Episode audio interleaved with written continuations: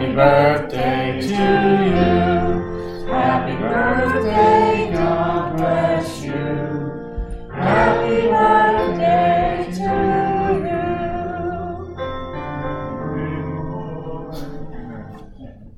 We got a little treat for you too. I think back there somewhere. It's empty. Our kids, it's empty, huh? All right. Well, they're probably hiding somewhere. So, Mike, be in prayer for Tara and Nate and Gracie, or Addison and McKenna. They're at the youth retreat down there in Burley, and they're driving home today, so that's where they're at. I'm sure they went sobering for the first time yesterday, so they're probably pretty sore and just full of good stuff. But anyway, so we appreciate the prayer for them and Brother Dick. It's so good to have you back. And Alice is sick. All right, so we've been in prayer for her as well. So good to see you. And I'm just still living in denial that you're moving. But it's okay. If you have your Bibles with you this morning, we're going to be in John chapter 15. We're going to pick up where we left off last week. John chapter 15. The title of the sermon is Jesus. Love God, love people, serve the world. That's a focus when I first got here at this church. We went to the book of Colossians, and we saw that a healthy church has three focuses. That's keeping our focus on God, keeping our focus inward towards one another in the church, and then ultimately the third focus is outward, right? Outside of the walls of this church, to keep our focus on the lost and the great commission that God has called us to. And I think those three things are found in this passage of Scripture this morning, and so I just kind of want to review it for us. And if you look at your bulletin, you'll see that it's kind of the phrase for our caption for our church, right?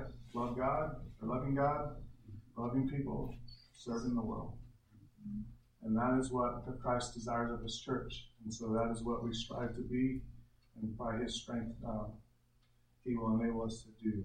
So just another good time and an example to focus on what Christ wants to do, right? The title of our sermon series is Living Our Lives for the Glory of God. Our lives are to be lived for His glory. He's glorified most when sinners like you and I hear the gospel message proclaimed and receive and believe the gospel and are saved for all of eternity because of what Christ has done. God is glorified in that. And we have the privilege to participate with Him in His rescue mission.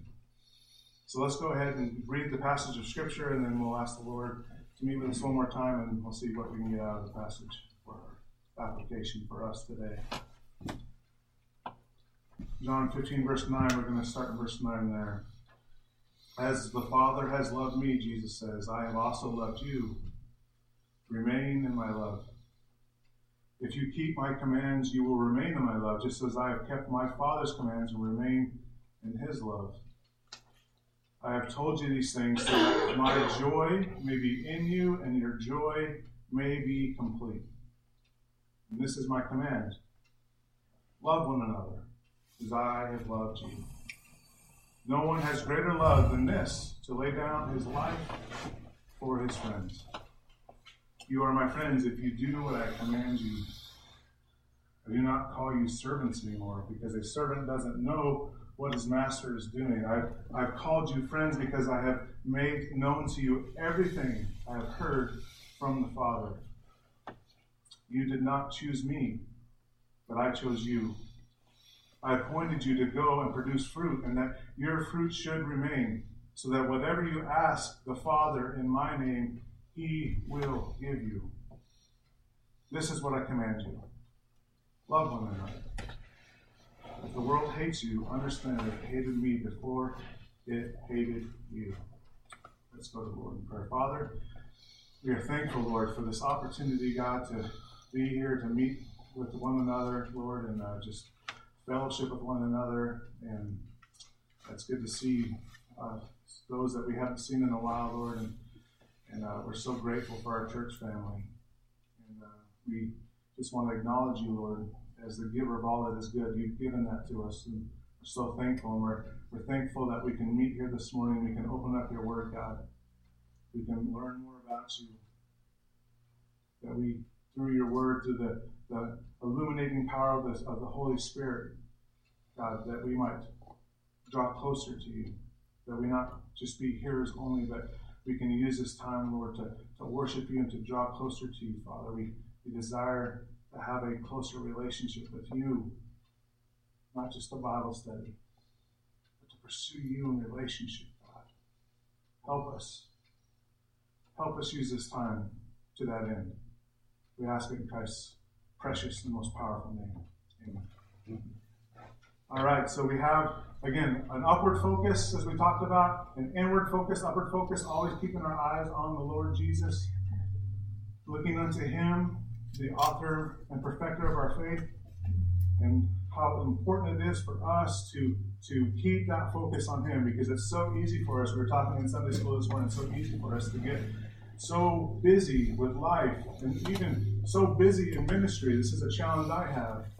To get so busy doing things that I don't take the time to keep my focus on the Lord.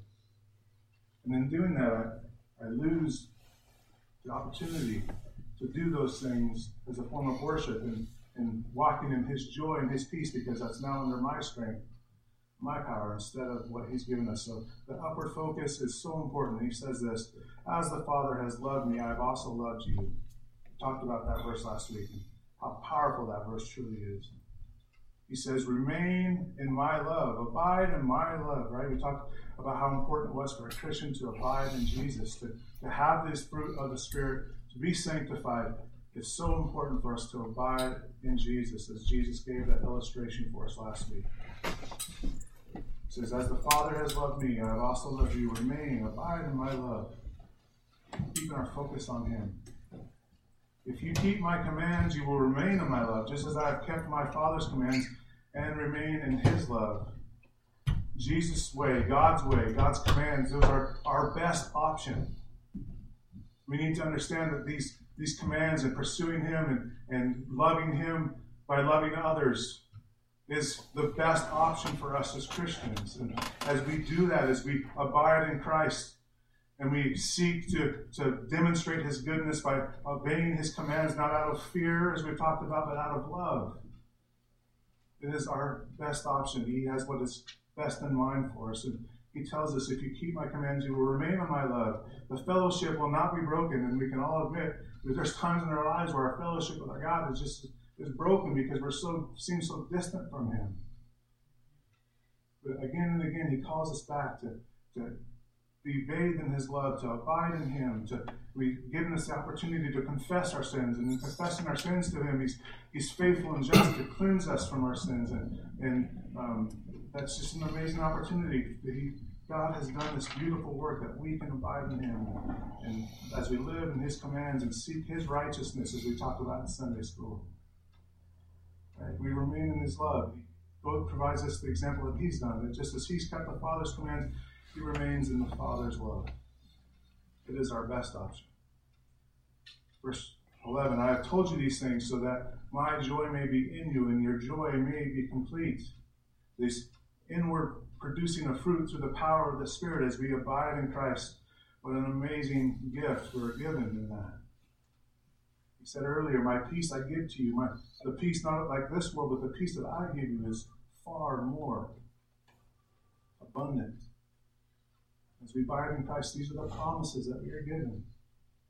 To keep our focus on Jesus, individually and collectively as a church. Casey, could you give me some water, please? Inward focus. This is my command. Love one another as I have loved you. He's talking to the disciples. And thank you, brother.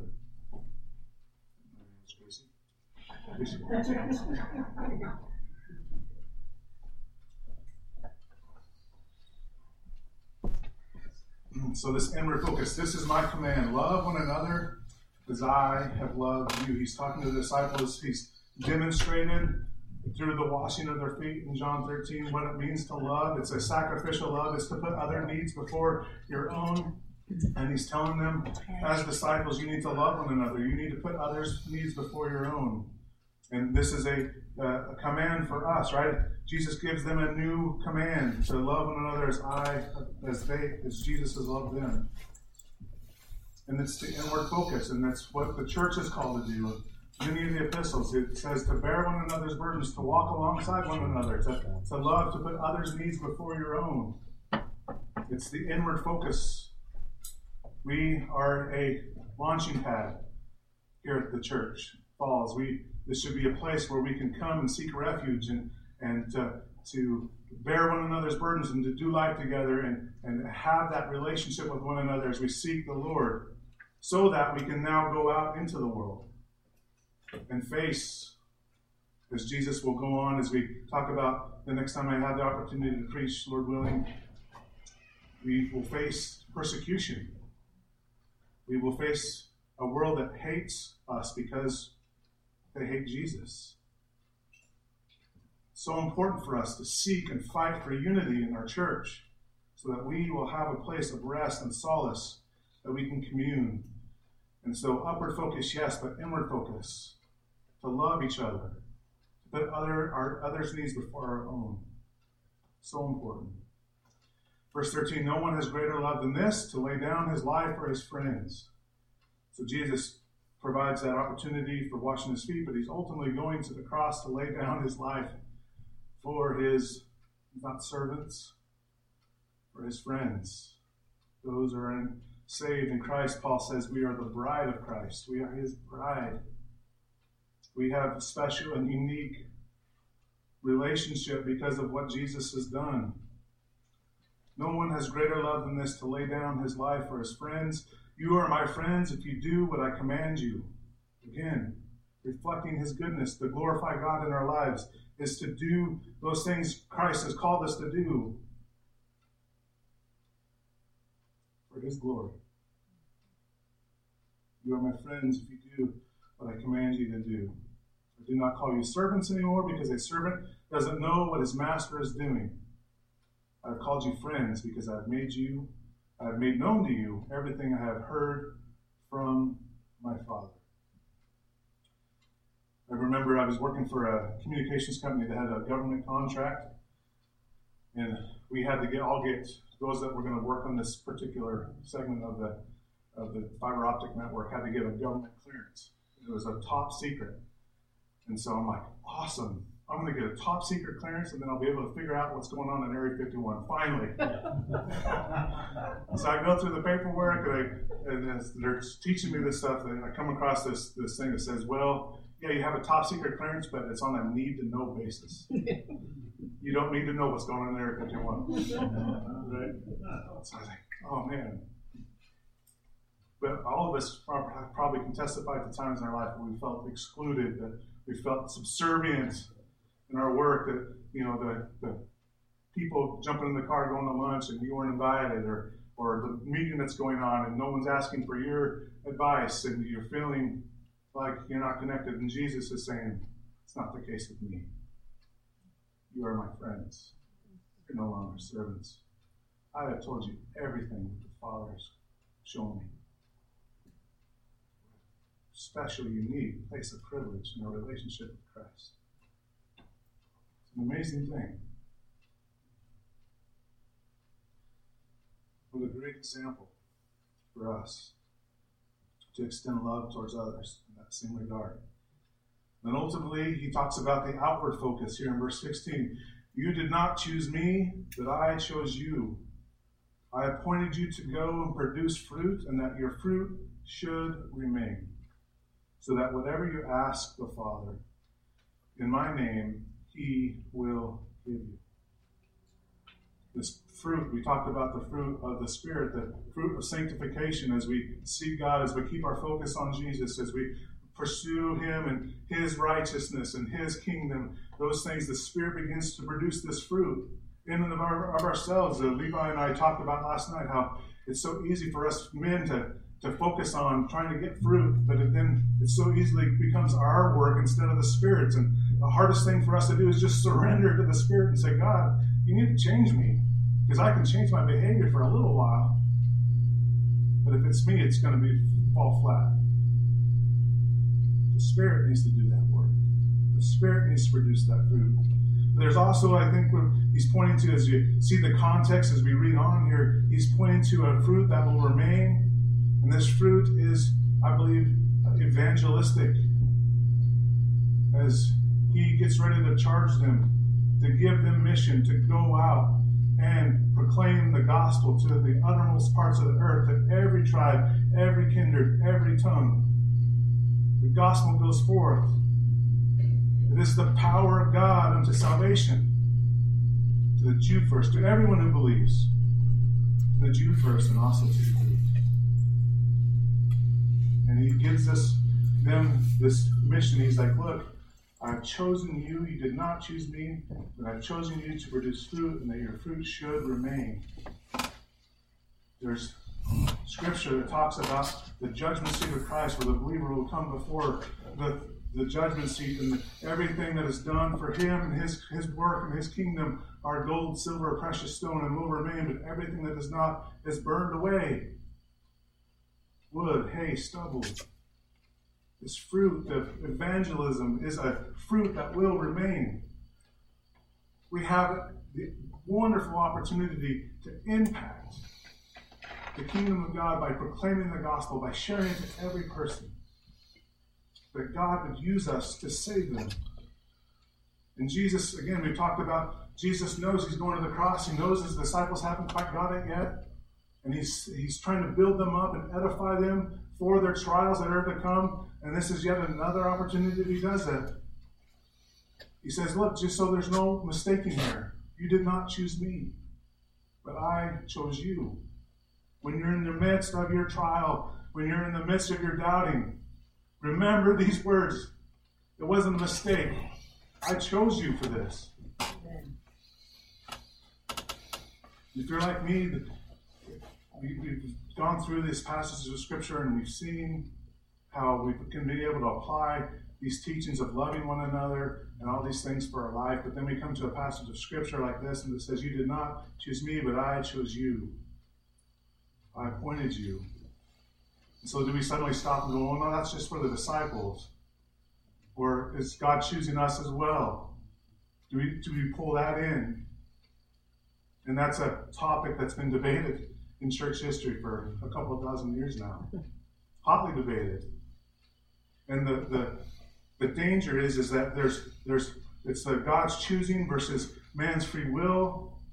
And the danger is to polarize ourselves and to be in one camp and not be willing to listen to the other side. And we put our flag in the ground and say, no, it's this way, it's this and only this. And then we shut ourselves down to being able to be taught. And it's certainly not what Christ is doing, asking us to do, to love one another in the church, to put others' needs before each other.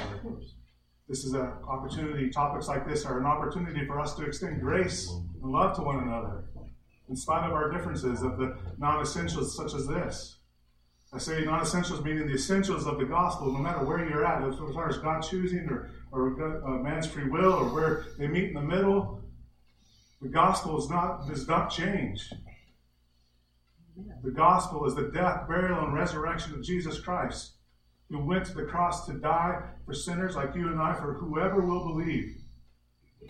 And no matter where you land on that, that is the gospel, and so that is an essential. And so if someone comes in and teaches a different gospel, we say, no, that's where we stand up.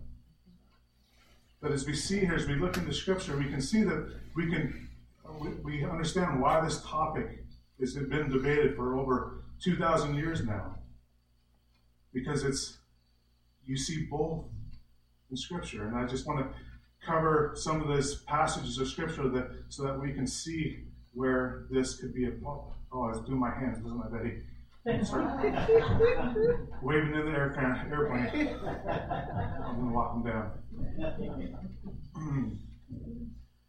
So let me just show you a few of these scriptures. So what we are, and we talked about this in Sunday school, we are people of the Word.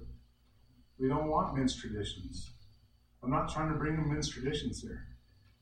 I want God's Word to speak into our hearts. He's given us His Word, and we need to wrestle with these tensions and use one another as we walk along together and love one another, to use these things to grow in the grace and the knowledge of our Lord Jesus Christ. So, God choosing, does Scripture provide more insight into this dilemma, this topic? It certainly does. We see in Deuteronomy chapter 7 where God chose Israel. It says this, Deuteronomy 7, verses 6 through 8, "For you are a holy people, belonging to the Lord your God. The Lord your God has chosen you to be his own possession out of all the peoples on the faces of the earth." So we clearly see God choosing Israel here. Out of all the different nations, he chose Israel. And he gives us the qualifications why he decided to choose them. "The Lord had his heart set on you and chose you, not because you were more numerous than all the peoples, for you were the fewest of all the peoples." God could glorify himself in a weak people. And he says here, that's why I chose you. Not because you were numerous, because you were few, but because the Lord loved you and kept the oath he swore to your fathers, Abraham, Isaac, Jacob. He brought you out with a strong hand and redeemed you from the place of slavery, from the power of Pharaoh the king. And so we see clearly a clear passage where we can see God choosing. What about the New Testament context? What about us? We came across this passage here in John 15, where Jesus says, "You did not choose me, but I chose you." What about passages of Scripture? This is in 1 Corinthians 1, and it's a rather lengthy passage that I've chosen because so we got to kind of go through it, but I wanted to get the context, right? I don't want to just pick one verse and say, this is this verse and this is this verse. But this really provides, I think, the same type of heart of God that we saw when he chose Israel for the New Testament. He says this, "For the word of the cross is foolishness to those who are perishing, but it is the power of God to us who are being saved. For it is written, I will destroy the wisdom of the wise, and I will set aside the intelligence of the intelligent. Where is the one who is wise? Where is the teacher of the law? Where is the debater of this age? Those who are prideful and lifted up and haughty, he's casting them down, calling them out. Hasn't God made the world's wisdom foolish? For since in God's wisdom the world did not know God through wisdom, God was pleased to save those who believe." And so we see here a clear passage that says people must believe in the gospel. They must have the will to be able to receive it, believe the gospel. God was pleased to save those who believe. There's no other qualification. There's no other, you don't have to be a certain nation or a certain ethnicity. Those who believe through the foolishness of what is preached. "For the Jews ask for signs and the Greeks seek wisdom, but we preach Christ crucified, a stumbling block to the Jews and foolishness to the Gentiles. Yet, to those who are called, both Jews and Greeks, Christ is the power of God and the wisdom of God. Because God's foolishness is wiser than human's wisdom, and God's weakness is stronger than human strength." God is exalted and lifted up here. He's painting this picture of how high he is compared to us.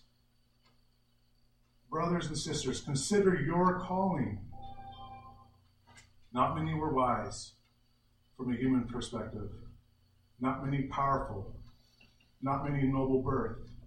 The same qualifications that I see in Deuteronomy 7, he's saying your calling, he's extended the calling to not many were wise. So if you are wise, if you are powerful, if you are of noble birth, you still have a shot here, right? He's not excluding them.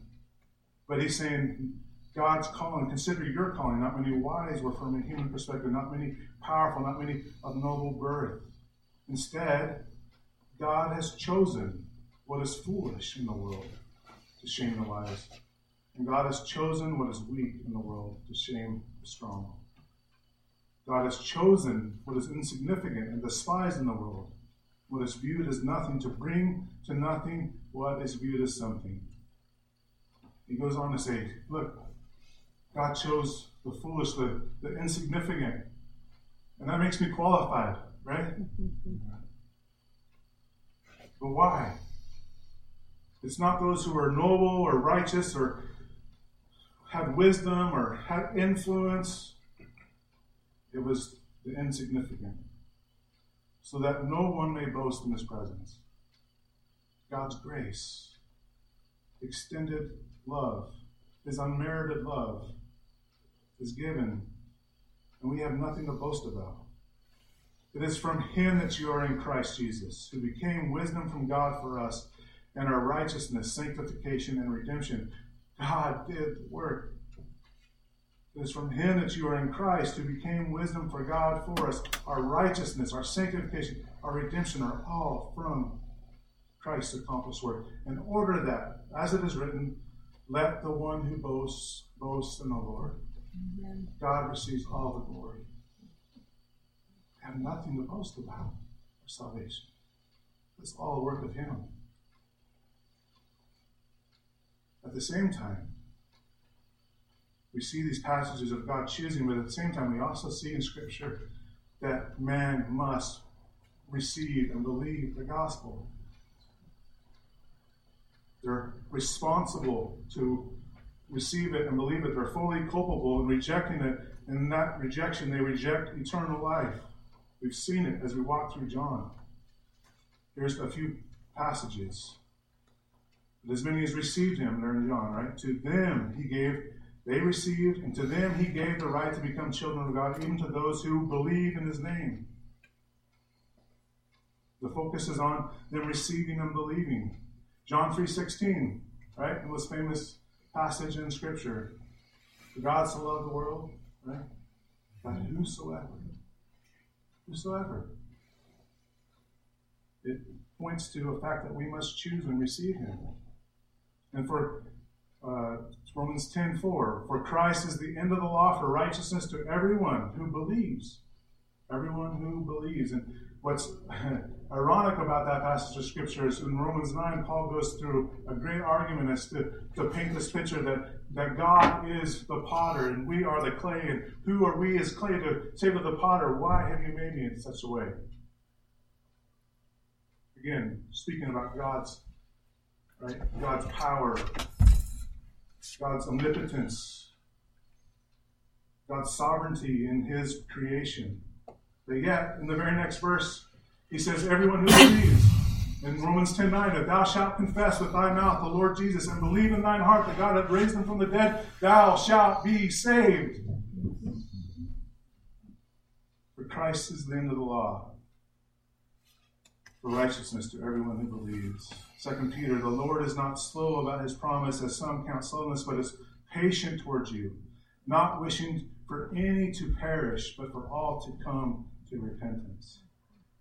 And so I hope I've demonstrated to you that we can see both in Scripture. And what we don't want to do is, we don't feel uncomfortable with this one, so we're just going to set it aside, not go there. God's given it to us for a reason. There's a tension in the Bible in this. There's God choosing and man having the responsibility to receive and believe the gospel, and we see both in Scripture. And it seems like it's a paradox. And so there's 2,000 years of men, very smart, godly men, who attempt to systematize salvation and try to demonstrate that. And those are all good topics. Those are all good things that we should discuss, because we see both, and we don't want to set one aside just because we feel uncomfortable about it. It's given to us for a reason. And what I'm so thankful for about this church. My arms are doing it again, Betty. Okay. I need some water here. What I'm thankful for is when I was saved, I was in a very closed-minded system where I was not encouraged to seek other theologians' opinions on topics maybe such as this. I needed to stick in their pond and not seek other opportunities. And so what happened was I was surrounded by other men that believed the same as me. And so we all thought we were good because we believed, and everyone else that was outside of the pond, well, they didn't believe, and so therefore they were some type of a lesser of a Christian. Well, guess what? I found out that I was wrong in a lot of things. But I didn't have the opportunity to know that because I wouldn't consider another person, another believer's opinion. I wouldn't sit down and open up God's Word and say, let us reason together. That's a dangerous place to be. I went to Bible college, and John MacArthur was the president. He just not resigned, but he retired just recently. But he was the president there, and so that college really tended to favor God's sovereignty in all things and God choosing and all that. And so I was again surrounded by men who believed all the same. And as we would talk and discuss, we polished our theology, but there was no taking of another opinion, because we were right, everybody else was wrong. And coming from where I had come from, I recognize that as a dangerous place to be, because I want others' opinion. I may not be right in these topics such as this. But thanks be to God, I went to a Baptist church where the leadership, some believed, was taught at the college and were way on the side of God's choosing, and there was a lot of other leaders and pastors who believed, who focused more on free will, but guess what they did? They pursued unity. They pursued love. They put the things that are most important first, the essential, the proclamation of the gospel. And they were able to talk with one another and converse with one another and extend love to one another. And they were able to grow, yet seek unity, and yet have different opinions on something like this. And so, as your pastor, I know that in our crowd, there's people that have a certain opinions on on this topic especially. And we're all over the place. And that's a good thing, if we pursue and fight for unity. If we don't allow this to be a place where we become divisive. What is God's command? What is Christ's command? Verse 17. This is what I command you. Love one another. Extend grace to one another. Set your differences aside.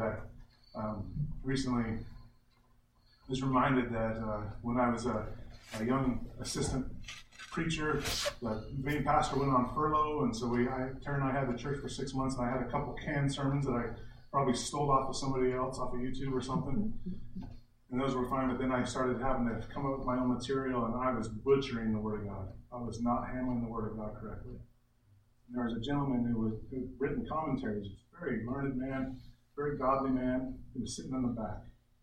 And he's just shaking his head. I said, I've seen him shake his head every Sunday. He's like, oh man, you didn't just say that. And he knew I was butchering God's word. And he could have got mad. And he could have went down to the church down the street. But instead, he said, this kid needs help. And so he entered into a relationship with me. He became my friend. He began to show me things and how I should handle God's word appropriately. I'm so thankful for him. Transformed my ministry. So thankful. He loved me through that.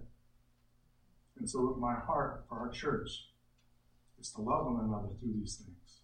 To listen to the loving means, right, putting other needs before your own. That means we have to listen on these topics.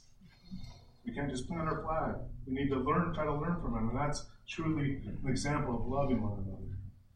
It's such a debated topic, and I'm interested to know your opinions on this. If we can talk about it, and we can pursue truth in God's word in these topics such as this.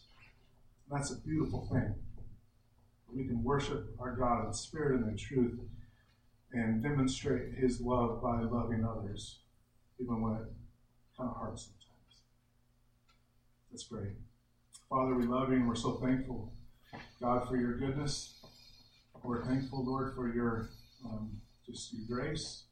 We're thankful for salvation. We're thankful for your word, that we can draw closer to you and learn of you and to grow in you and to walk along each other, live life with one another. We're so thankful for all your blessings you've given us. Help us, Lord, to pursue unity and love with one another. Help us to glorify you as we seek your truth. Help us to glorify you as you have commanded us to go outside of these walls, Lord, and to proclaim the gospel to every tribe, every nation, every tongue. Help us to be that church, God. We desire to glorify you in that way. And if we can't do it in our own strength, Lord, we come to you and ask that you would do it through us, by your power, through your strength. We ask it in our name, in the name of Jesus. Amen. Amen.